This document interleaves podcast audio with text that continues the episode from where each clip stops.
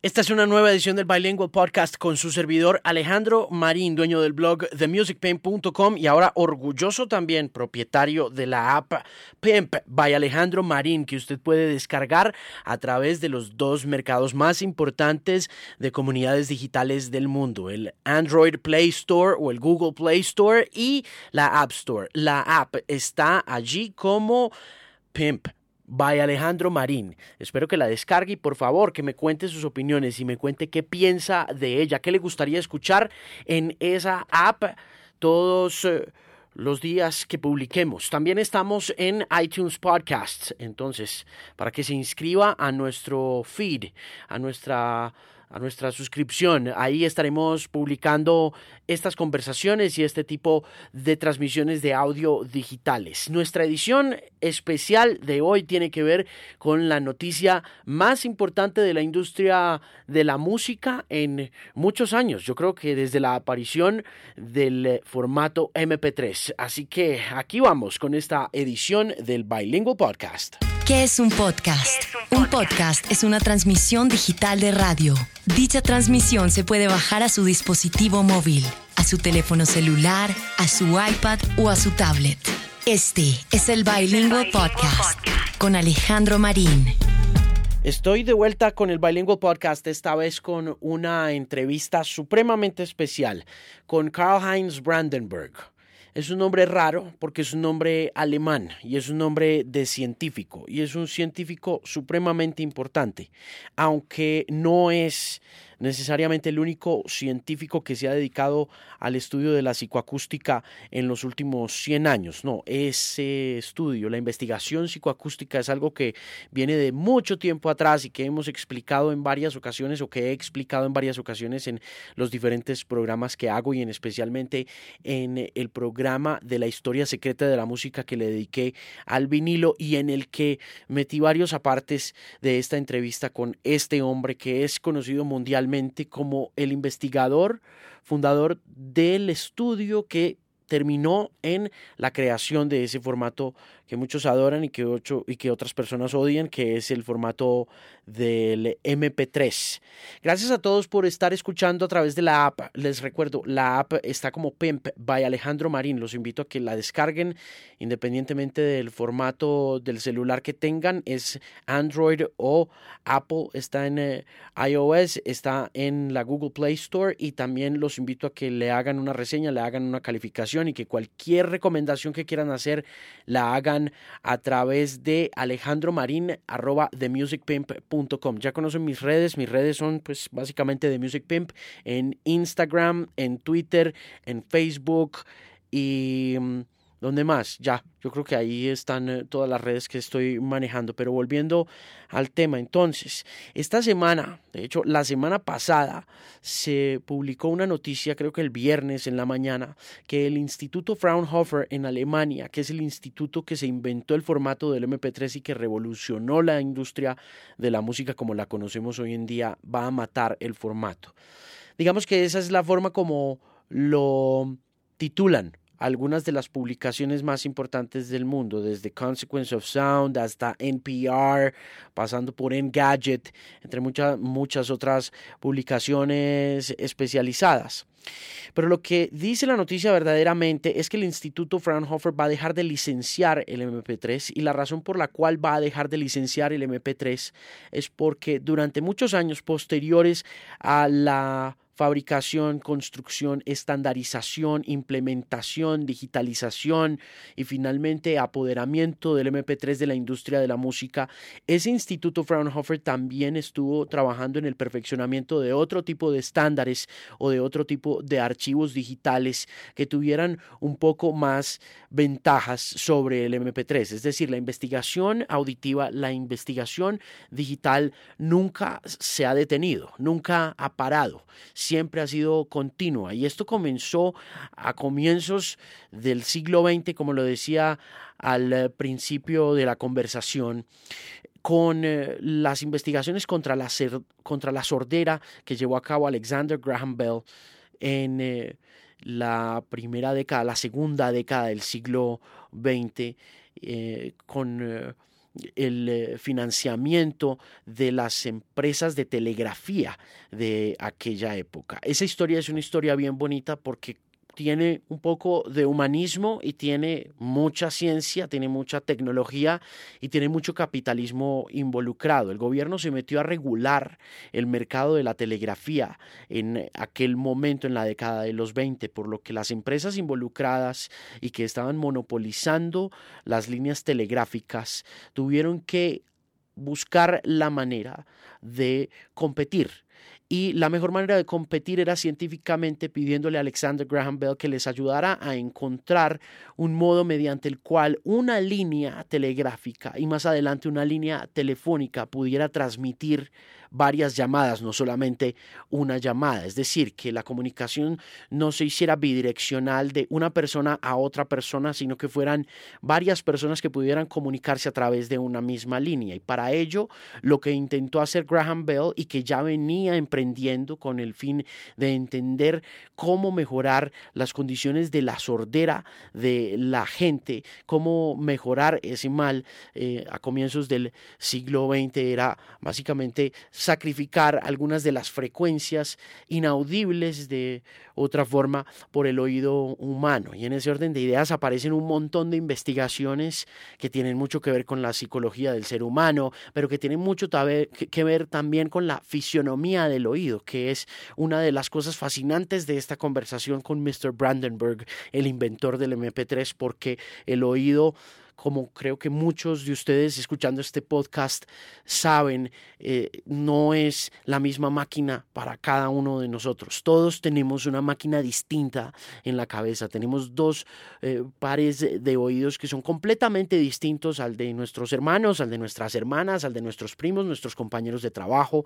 Y en ese orden de ideas, el eh, oído tiende a escuchar cosas muy distintas, independientemente de que trate de registrar todas las señales de una manera similar a como las sentimos los demás. El hecho de que nuestro oído sea mecánicamente distinto, que tenga diferentes cavidades adentro y que esas cavidades pues obviamente todas tengan un nombre, pero que estén organizados de una manera fisionómica muy diferente, hace de la experiencia de oír los sonidos o de entender los sonidos muy distinta a la de los eh, demás y por eso existen todo tipo de percepciones alrededor de la música. Y de ahí nace también la investigación de Brandenburg, quien comenzó su trabajo como una tesis para su doctorado, que fue conducida y supervisada de manera brillante por un hombre muy dedicado a la psicoacústica llamado Dieter Seitzer.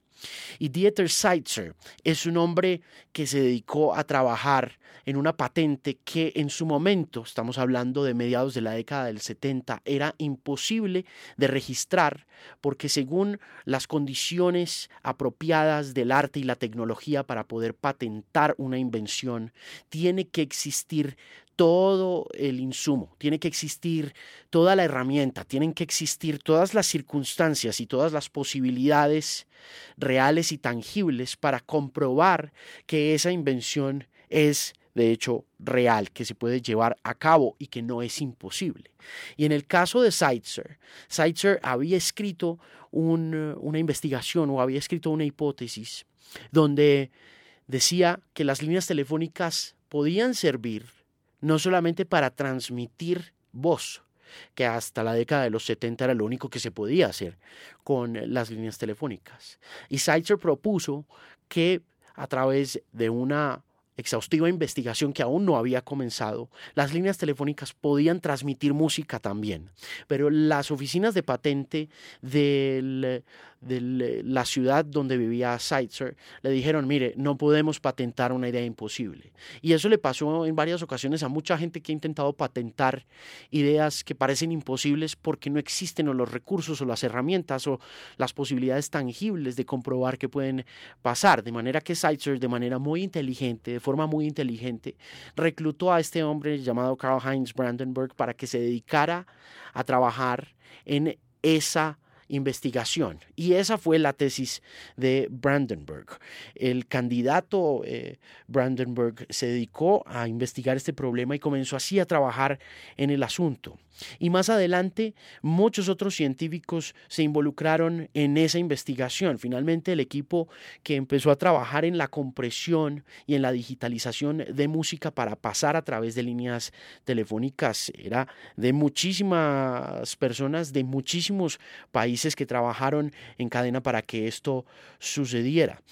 La tesis la terminó siete años después, pero el camino por recorrer faltaba muchísimo. Faltaba optimización, faltaban ideas de otras personas, faltaba, faltaba, conseguir una cosa llamada estándares, es decir, faltaba conseguir una normalización, como una legalización de ese proceso, una, un proceso bastante político, además de tecnológico, por medio del cual inmediatamente estuviera disponible la patente y existiera la tecnología, se pudieran sentar con las empresas fabricantes de diferentes dispositivos de reproducción de música para hallar un, primero que todo, dispositivo que lograra reproducir esta tecnología nueva de compresión conocida como el MP3. Y mm, además de eso, poderla vender, es decir, licenciarla a esas empresas. Lo que sucedió después fue una pelea política sumamente difícil y muy eh, comentada en los libros de historia y de investigación sobre la manera como consumimos música en la actualidad. Una cantidad de sabotajes, una cantidad de intentos de corromper las investigaciones y de quedarse básicamente con la patente que se estandarizaría para que todas las empresas fabricantes de dispositivos de reproducción pudieran vender esos dispositivos, pero no solamente vender los dispositivos, sino también vender la patente que Mr. Brandenburg y un grupo de expertos estaba intentando vender o que estaba intentando licenciar. De manera que esa investigación que finalizó en 1989 y que no daba por listo el eh, el camino del MP3 porque había mucho más trabajo para hacer. Eh, continuó adelante y continuó adelante con un grupo de expertos que estaban buscando no solamente comprimir el sonido, sino también comprimir el video. Entonces, el eh, grupo de expertos que originalmente condujo a, la como el camino final o al, o al, final de, ese, de esa investigación se llamaba el grupo de expertos en imágenes en movimiento, el Moving Picture Experts Group. Y por eso la sigla, MPEG. Y luego de eso, trabajando en diferentes capas y en diferentes eh, posibilidades de compresión de sonido, se presentaron varios grupos de expertos de compresión de audio que acompañaran esas imágenes en movimiento. Una de ellas se llamaba Layer 1, el otro equipo se llamaba Layer 2, el otro equipo se llamaba Layer 3 y, así sucesivamente. Y Brandenburg trabajaba en el Layer 3. Y finalmente, después de, de mucho trabajarle a esta idea, ya llegaron y quedaron con dos posibilidades que nuevamente fueron eh, saboteadas y que buscaron corromperse de alguna manera eh, para poder quedarse con esa tecnología. Eh, pero finalmente fue tanto el trabajo y fue tan bien hecho el trabajo de Brandenburg, fue tan exhaustivo, fueron tantas noches en vela, fueron tantos fines de semana intentando lograr que esta tecnología pasara, que dieron fruto y finalmente en 1994 o 1995 ese MPEG Layer 3 fue bautizado como el MP3 y más adelante con la colaboración de empresas como Microsoft y con la colaboración de empresas como, como Apple, eh, pues dio a luz una revolución y una disrupción que hoy en día conocemos muy bien, que fue la disrupción del MP3 y que va llegando a su fin, porque a pesar de todos los bombardeos ideológicos, de todos los problemas y los obstáculos tecnológicos y políticos a los que se vio enfrentado Brandenburg con su equipo de científicos del Instituto Fraunhofer, el MP3 cambió la historia del consumo de música a nivel mundial, pero no se quedó ahí, siguieron trabajando en un archivo un poco mejor, que es el que ahora va a reemplazar al MP3 oficialmente, según el comunicado que se publicó la semana pasada del Instituto Fraunhofer y que es conocido como el AAC, el AAC. Ese es el nuevo formato.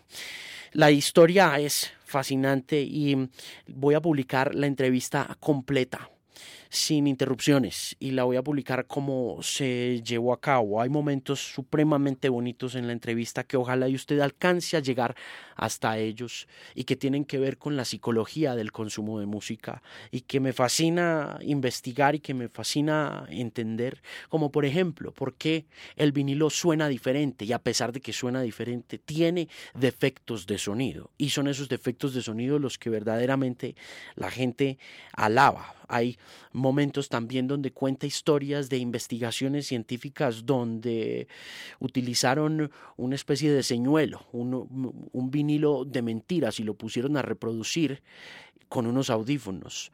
Y pusieron luego a sonar a un disco compacto, pero lo que sonaba en ese señuelo del vinilo era en realidad la misma señal del eh, disco compacto.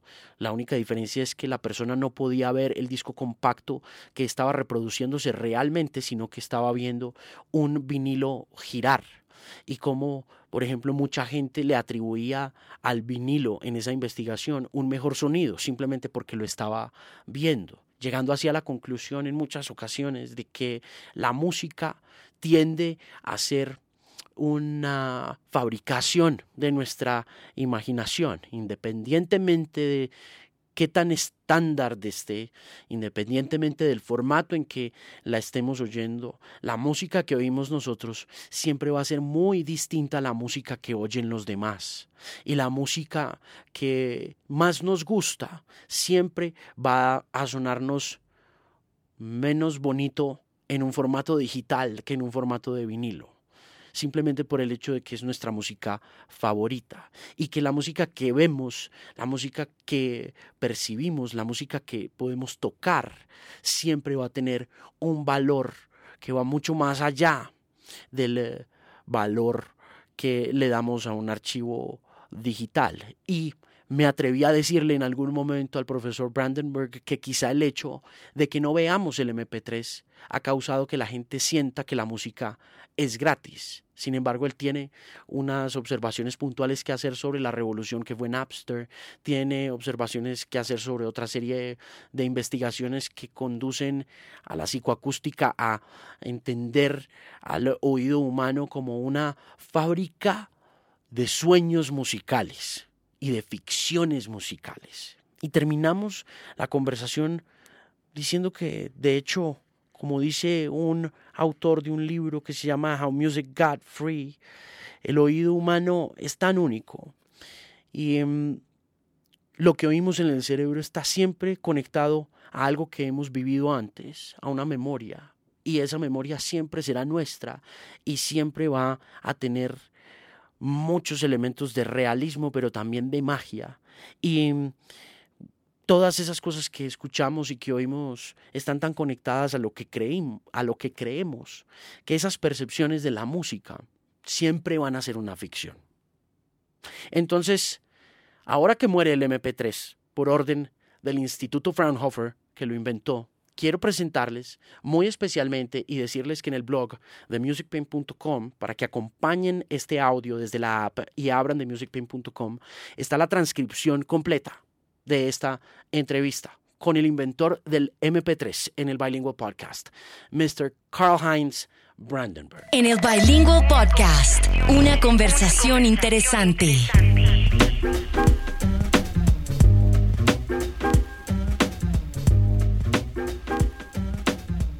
Professor, my very first question is uh, what motivated you to research audio and particularly compression, psychoacoustics, and finally uh, that finally led to the creation of uh, of the MP3? Um, that idea uh, goes back to my thesis supervisor for my PhD work. Mm-hmm he, a couple of years earlier, in fact in the late 70s, um, had proposed that uh, phone lines should be used not just to transmit speech, but music signals as well. And he applied for a patent, and the patent examiner told him, look, according to the state of the art, this is impossible, and we can't patent impossible ideas. Mm-hmm. So Seitzer, Professor Seitzer, that was his name, uh, looked for a PhD candidate to look further into this problem. And that was my start on this topic. Of course, later on, there were a lot of others involved, and it was really, in the end, a big team uh, with a lot of people from Erlangen, but from other countries as well and other places who worked together to make this happen. Okay, uh, you're so you started working uh, on this uh, for your thesis work particularly. Exactly. Yes, that was my uh, doctorate thesis, and it took quite a number of years. And I have to say, I got much further than I originally thought it would be possible. Hmm. You you certainly did. How many years did it take to get uh, th- that far, or uh, halfway to uh, through the, the, the research process? How many years did it take? Uh, let's say uh, when I finished my thesis, there was still way to go. Mm-hmm. Uh, but uh, that already took uh, about seven years of research. And then there was still more optimization, bringing in ideas from others, getting standards, the standard issued in the end, uh, and then trying to find ideas uh, where people could use this technology. Yes. There were some companies who used it early on for the original idea to send uh, music and audio signals over ISDN uh, from some outside place to a radio station. Uh, but that was very limited usage. And for consumer applications, um, it took us a long time. In fact, uh, at some point we said, oh, we think the internet might be a big market, market for such technologies. Mm-hmm.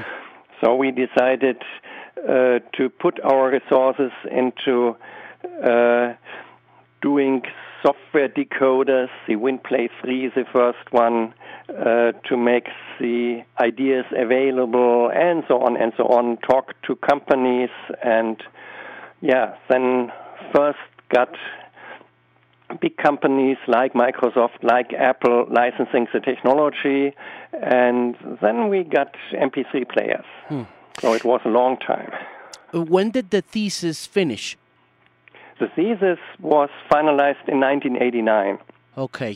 But MP3 was not ready at that time. There was much more work to be done. What was needed for it to be completed? Um, first, we needed it to be more reliable so that really all kinds of music would work well when and would sound good when uh, compressed. Uh-huh. And then, of course, there was a whole standardization issue. Okay. Uh, we took this as one of the candidate ideas into standardization and then worked with others. So it was not just our ideas, but that of other groups as well. So there was a lot of compl- political compromises and so on. And again, that took a number of years, and then the next step was uh, to uh, see what ways would there be for application of this technology. What kind of music was originally and successfully experimented with the format uh, when you began? Uh, in fact, um, early on it was clear that this would need to work with all kinds of music. So I remember uh, early in my time when working towards the thesis at the university, I got money to just buy CDs, and I went to a local CD store and said, okay, I need 40 different CDs of all different kinds of music. and I, somebody was very happy about this business. Do you remember those CDs that you bought? I think we have still some in the lab in Erlangen, but I don't remember. The one which I remember most was a bit later when we already thought everything's working fine.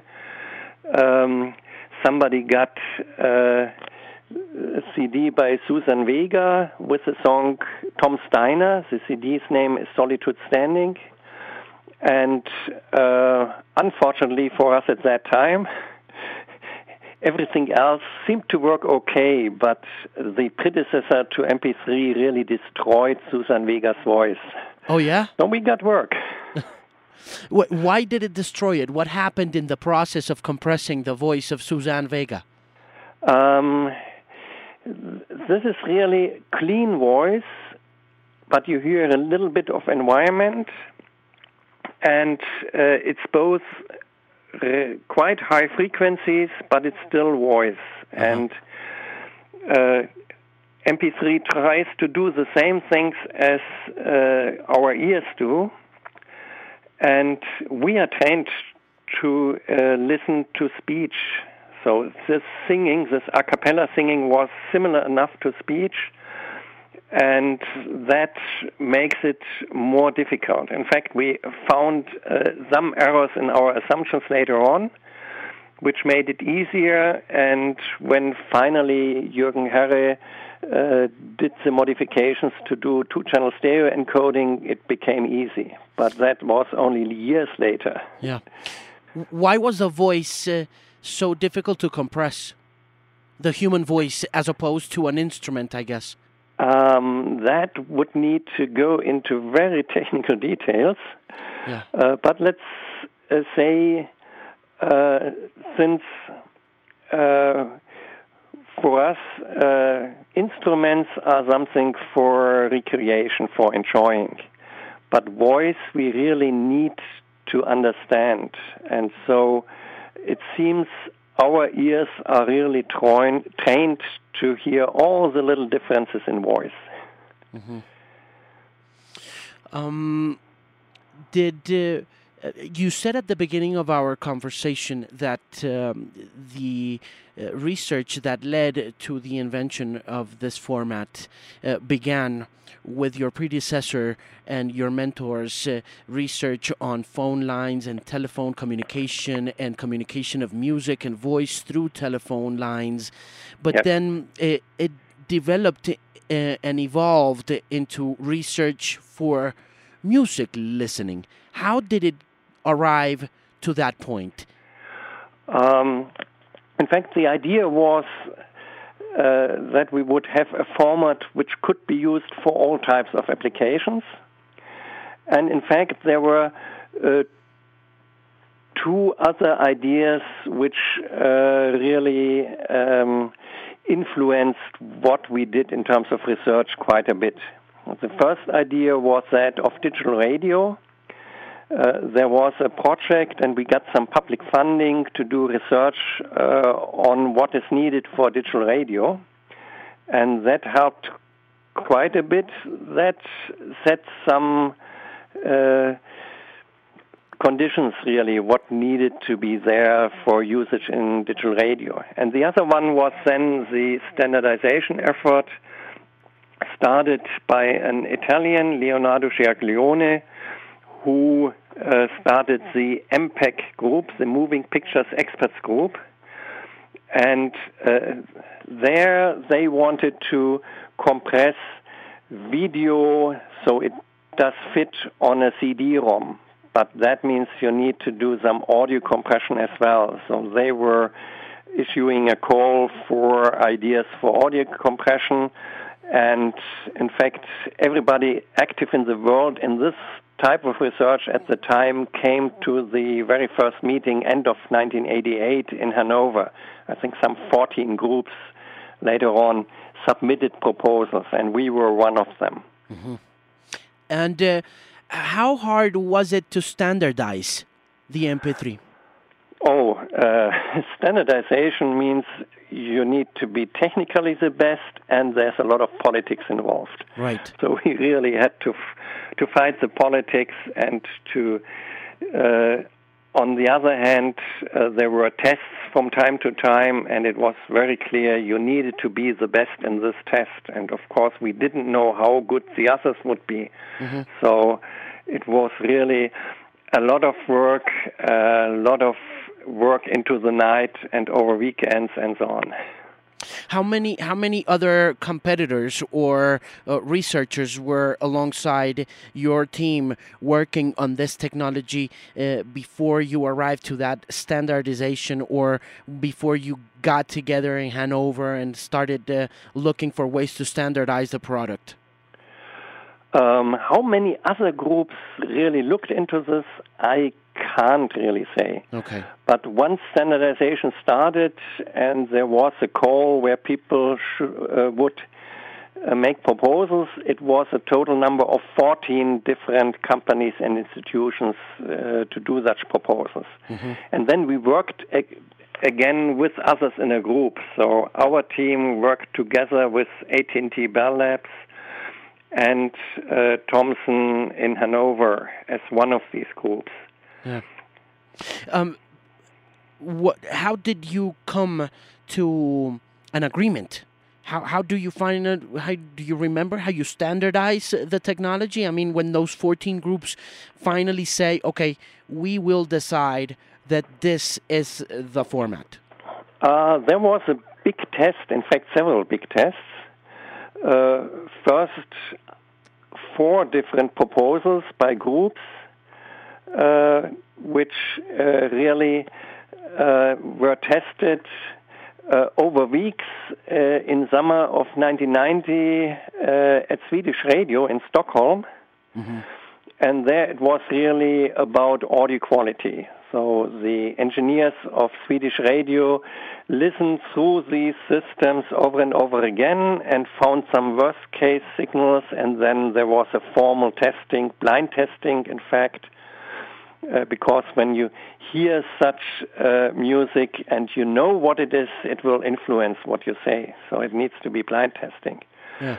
So that was the first step, and later on, uh, after two of the proposals were really neck to neck, uh, there was a decision to do a system with different modes of operation. These modes were called layer 1, layer 2, layer 3 and our work really went into this layer three part.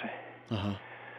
Are you saying that um, when you close your eyes or when you do these kinds of tests, you need to have your eyes closed in order to understand the quality of the sound better? You don't need to have your eyes closed, but you shouldn't know what you're listening to. Oh, okay. Definitely. Okay, I, I understand. If you know what you are listening to, then this will influence what we hear. And that's now well understood from psychology, and it's a very important fact. In fact, uh, a lot of industry works from not doing this blind testing. If somebody tells you, oh, if I uh, buy a cable which costs $2,000 just to connect my speakers, they will sound much better. Uh-huh. Uh, then usually uh, it will sound better for you, but you should not do a blind test because this effect will go away once you do a blind test. Yeah.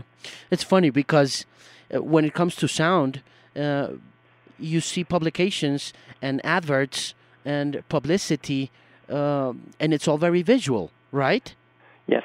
If you're going to buy a CD player, if you're going to buy a set of speakers, if you're going to buy uh, a turntable player, well, yeah. I, I guess you have an idea that you have to look at it first in order to kind of get an idea of whether you want to buy it or not, right? Yes, that's how it works. And again, if you like what you see, it will sound better for you, whatever technology is inside. Uh huh. In that sense, is is um, is vinyl better? Is it is it is it better? Um, vinyl is different. In okay. fact, uh, if you look at how vinyl works, uh, you have the needle scratching across the surface. So there's always some artifacts, some little noise in addition to the actual sound of the music. And a lot of people like the sound, so they prefer vinyl. And in a blind, blind test, uh, probably once you have this sound, people will recognize vinyl. Right. But there was just recently a test where people uh, used something which looked like a record, uh, but just had some time code and compared that and use that to replay music uh, from a server, and on the other side had a CD playing, mm-hmm. and asked people what sounds better, and it was while acoustically it was the identical signal about two thirds preferred the vinyl because it looked different. Because it looked different, not because it sounded better. Exactly, because it sounded exactly the same. Yeah. What format is better in terms of quality? If we if we sit down and look at the formats and we say, okay, free lossless audio codec recently, MP3s, uh, dot waves, um, the, the the format that uh, the CD is encoded in, and vinyl, which one would definitely, in terms of engineering and science, sound better? Um, depends a bit on the purpose and where it comes from. Mm-hmm. In fact, AAC, the advanced audio coding, could actually sound a little bit better than CD, but basically they are on the same level.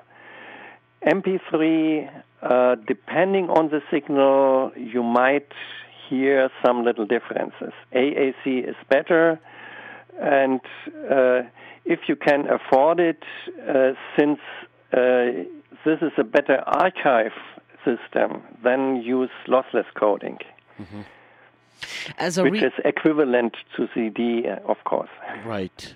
As a researcher, did you ever uh, uh, project or did you ever predict that this technology that you worked on exhaustingly was going to change the the music industry forever? Um, when we started, in fact, not. Uh, but I remember a situation uh, which was in late 94, so before we even had the file extension MP3, mm-hmm. uh, when some entrepreneur, some uh, young guy from England of Indian descent uh, came to us uh, because he wanted to license our technology, and he asked us, "Do you know that you will destroy the music industry?" So I would say from the mid 90s on, it was clear that this could be a game changer for the music industry. And in fact, we tried to talk to them. We tried to help them with other technologies uh, to get to the transition uh, of downloading and digital distribution, as we call it today, from just selling CDs. But the music industry at that time, most people didn't want to listen to. They thought, oh, it worked well for the last 10 years and it will work well for the next 10 years. Right. When was the first approach to the music industry, to the private uh, companies that held all the recording rights of artists in the world uh, to implement MP3 technology? I think that was in the end of 1994. Okay. And I do remember that in early 98, I traveled to Washington, D.C., and had contact and talked to the Recording Industry Association of America uh, about the whole development and what to do and uh, what should we do to uh, make these ideas into a chance for the music industry and not a danger. Mm-hmm. What did they say? Uh, at that time, they were heard already enough about the technology uh, that they did listen, but uh, they didn't change anything. Why, why do you think they didn't do anything? I think within the the RIAA, probably people there had an understanding of the situation. Mm-hmm. But I think in the actual companies, in the in the major music labels, they thought, oh, but uh, to do unauthorized distribution is forbidden, and we just have to send in the police and get everybody punished, and everything will be as it was before. So yeah. they thought this could be done that way, which of course didn't work out. What was your impression when Napster came along? I have to admit, I did not like the idea of Napster because uh, for me, Napster was all about helping people uh, to get unauthorized access to music, and it's been my opinion, and it's still uh, at that time, and it's still today, that uh, all the artists, all the great musicians who bring us music we love that much are entitled to get money for it. Mm-hmm. That's how it should be. And then if just somebody comes and say, and now nobody has to pay anymore, that's not good. Right. Yet it it, it is a consequence of um, a painstakingly long uh, road of uh, sound research. You know, it's very interesting because this uh, type of research, sound research, psychoacoustics, mm-hmm. uh, and uh, many other things that have been worked on, you know, they've been worked on since, you know, the beginning of the 20th century. Am I right? Yes. yes. So, so it's very interesting that it all winds up uh, and and and it, and it completely destroys uh, the, the the the understanding of the industry and its distribution uh, models as uh, they were. Uh, when you first uh, sat down with the record labels or, or, or talked to the record labels and told them, yeah. you know, that, that this is going to happen, you know? I wouldn't say destroys, but it changes. Right. It's really paradigm change, and it took people in the music industry a number of years to finally understand the chances in there, not just the risks. Mm-hmm. What once once it was standardized, once it was baptized and christened as the MP3, what happened after that for you, Professor? You know what what took place uh, after 1994 and 1995 once the technology of MP3 began to be embraced little by little by the public, and it just you know landslided into the, this uh, huge new uh, breaking of paradigms. Oh, of course. Uh, on one hand, work continued, and we were working already since uh, late 94, early 95 on what people said would be the successor to MP3, on advanced audio coding as it is known today, and which is used by the iTunes Music Store and uh, can be played back on basically all smartphones and so on and so on. So we continue to work on the next generation on the technology. And of course, on the same time, we've been working on the business model uh, for licensing and all that to uh, find the fine balance of, on one hand, get uh, income from the technology for ourselves, for Fraunhofer, and at the same time, uh, not uh, making it impossible for people to use that technology, so to have the prices low enough. And I think we found this balance quite well. Do you think, uh, going back to something you said about psychology of the listener and how looking at something that you're listening to influences uh, his or her point of view on on what he or she is listening to. Do you believe that the absence, uh, the physical absence of the MP3, uh, also in some way had uh, a lot to do with the fact that people perceive nowadays that music should be free? That's a good question, that really goes to the psychologist.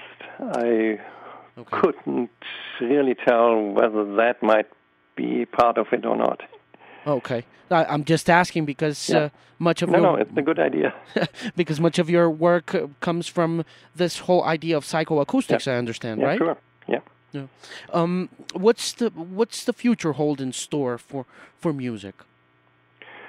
I think we are still into much more into much more development uh, in terms of music technology. Something we've now been working on for the last 15 years in Ilmenau and people in Erlangen now as well uh, is better surround sound. And I think surround sound is not enough of a word for that. Uh, we are looking really for the perfect auditory illusion to really have the feeling to be somewhere else. I think for mono signals, uh, we can already have very high sound quality. But uh, to have really the sense of uh, some chess combo sitting in your room, uh, that's not yet there. Uh, for that, we need uh, more loudspeakers and more technology to make that happen. And we've already going been going quite some way towards that experience. Do you agree with what's happening in streaming? Platforms such as Spotify and uh, Deezer or Rdio trying to legalize what happened at the end of the 90s with Napster and just offering this huge library of music for people uh, to pay on a monthly basis. I think it's a good model. It will not be the only one because it has its drawbacks as well. You can even download music, but it's sitting there on your device and accessible only as long as you pay them every month. Right. And I want some music to be with me for the next 10 years, whether I pay each month or not. So for that, I still uh, sometimes buy CD and more often buy music from one of the big portals. We, we'll, But uh, I think we'll see uh, different uh, business models, uh, different ideas, and they will be with us for a long time. So, yes, I think it's a, at least a good idea that, that with these models, uh, people don't have to uh, spend thousands uh, of dollars to access uh, these vast libraries of music. So it's good. will downloading disappear? No, I don't think so. Um, of course, there might be the time when really uh, wireless data access over mobile networks and others is so reliable that it's everywhere. But uh, that will be some time to go. Yeah. We have still that much differing uh, bandwidth available depending where we are. Uh, that yes, I want to have some music which is with me and not just depending on whether the connection works or not. Do you own a lot of music yourself? Um, yes, I think I got. Uh, it's not terabytes, but I have some 40 gigabytes of music uh, now on my server, and I still have a couple of hundred CDs which uh, are sitting there and haven't been encoded into AAC or MP3. Do you do you buy CDs nowadays? Very seldom, I have to say, very seldom. Is there a particular artist that you enjoy more than other? Um, I still like some of the music of my youth. Yeah. so including Beatles and others. But I find a lot of newer music uh, which I like very much as well. So it's more that I don't like certain types of music. I like a lot of classical music, for example, but not opera. Yeah. Was classical music very hard to encode mathematically? Um, we had some interesting effect. Uh, when we looked at the results in tests, it seemed that people were most critical for their favorite music. So the people who loved classical music, for them, they found more errors on the classical music pieces. we had uh, one person who really loved uh, hard rock, very loud. Yeah. He heard most differences on that type of music. So, so it is true that uh, for the listener, the experience changes uh, quite radically when he listens or she listens to a classical piece of music on an MP3 format than if he or she listened to it on a CD? Uh, no, I wouldn't say so. Right, right, yeah. Um, yeah. In fact, most classical music is not critical, and again, it depends on the bit rate if you listen to internet radio at 64 kilobit per 2nd oh, uh-huh. oh, that destroys the music. Please okay. don't do it. Yeah. okay. If you listen to AAC at 256 kilobit per second, it could be whatever type of music. Can be classical, can be rock, can be pop, can be jazz. It will all sound fine. Yeah. When when you speak about the frequencies that are in a way, well, not you, but several other researchers or journalists or uh, investigators who sit down and talk about your experiences as a researcher and mm-hmm. scientist. Mm-hmm. They say about um, they they usually say that uh, much of the compression work uh, had to sacrifice some frequencies, but that. Um, the research that you guys conducted uh, really sacrificed the frequencies that we cannot perceive. Yes. Um, what we do really simulates what's happening in the ear. In fact, most of the effects we use can be explained by the mechanics of the ear. Uh-huh. So, the way I argue these days is to say, uh, look, uh, the music which reaches our inner ear isn't transferred with all the detail to uh, the brain only some of this. And what MP3 does is really reduce the information to have more or less exactly the same type and amount of information uh, in the compressed audio file like the one which goes from our inner ear to the nerve fibers and to the brain. So that way, uh, yes, it's called lossy. We have quantization in there. We lose some information, but yes, it's the same way it happens in our ears anyway. Hmm. There's a book where you are quoted in the first chapter that just came out. I'm pretty sure you're familiar with it. It's uh, a book by Stephen Witt called How Music Got Free. And uh, um, I have you heard of that book? Have, have... I've heard about that book, but I don't have a copy yet. Okay, well, it, it's it's a very interesting book, and it's one of the reasons why I I tried to get in touch with you. And uh, at the very beginning of the book, before he starts uh, telling the story of your research, um, he meant he says something that uh, calls my attention, and that it says that music as it is perceived by the human ear, no matter how real it may sound, has a bit of fiction in it when we listen to it. Do you agree with that statement? Is it is is it all really a big uh, fiction, or is does it have a bit of fiction, or is it real as we hear it? Um, if we look at what happens in our brain, I think uh, the sentence is quite good. His sentence because really uh, whatever we listen to uh, gets modified in our brain by what we expect.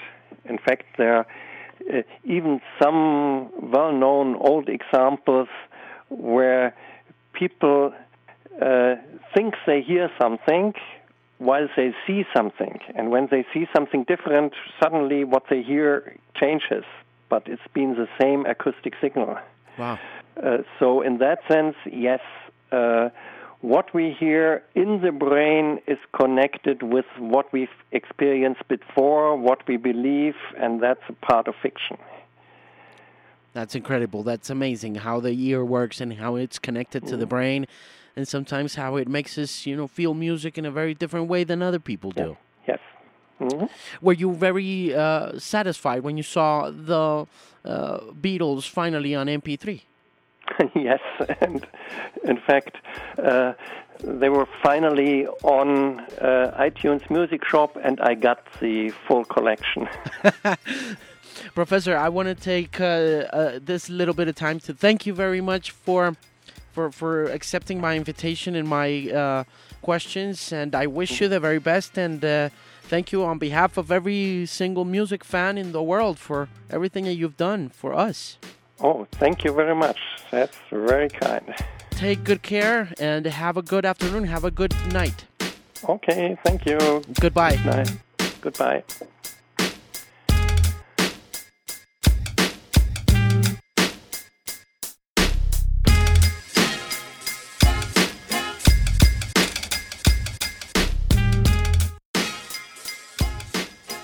Eso ha sido todo por esta edición del Bilingual Podcast. Muchas gracias por escuchar. Por favor, cualquier observación, comentario, regaño. Eh, no, regaño no. No me regañen, que no me gusta que me regañen. Soy un chico consentido. Pero cualquier cosa en alejandromarindemusicpain.com en alejandromarin.com Y si no ha descargado la app, lo invito a que la descargue. Está como Pimp by Alejandro Marín en la App Store y también en la Play Store de Android. Gracias por escuchar. Este fue el Bilingual Podcast. Nos oímos en una próxima edición.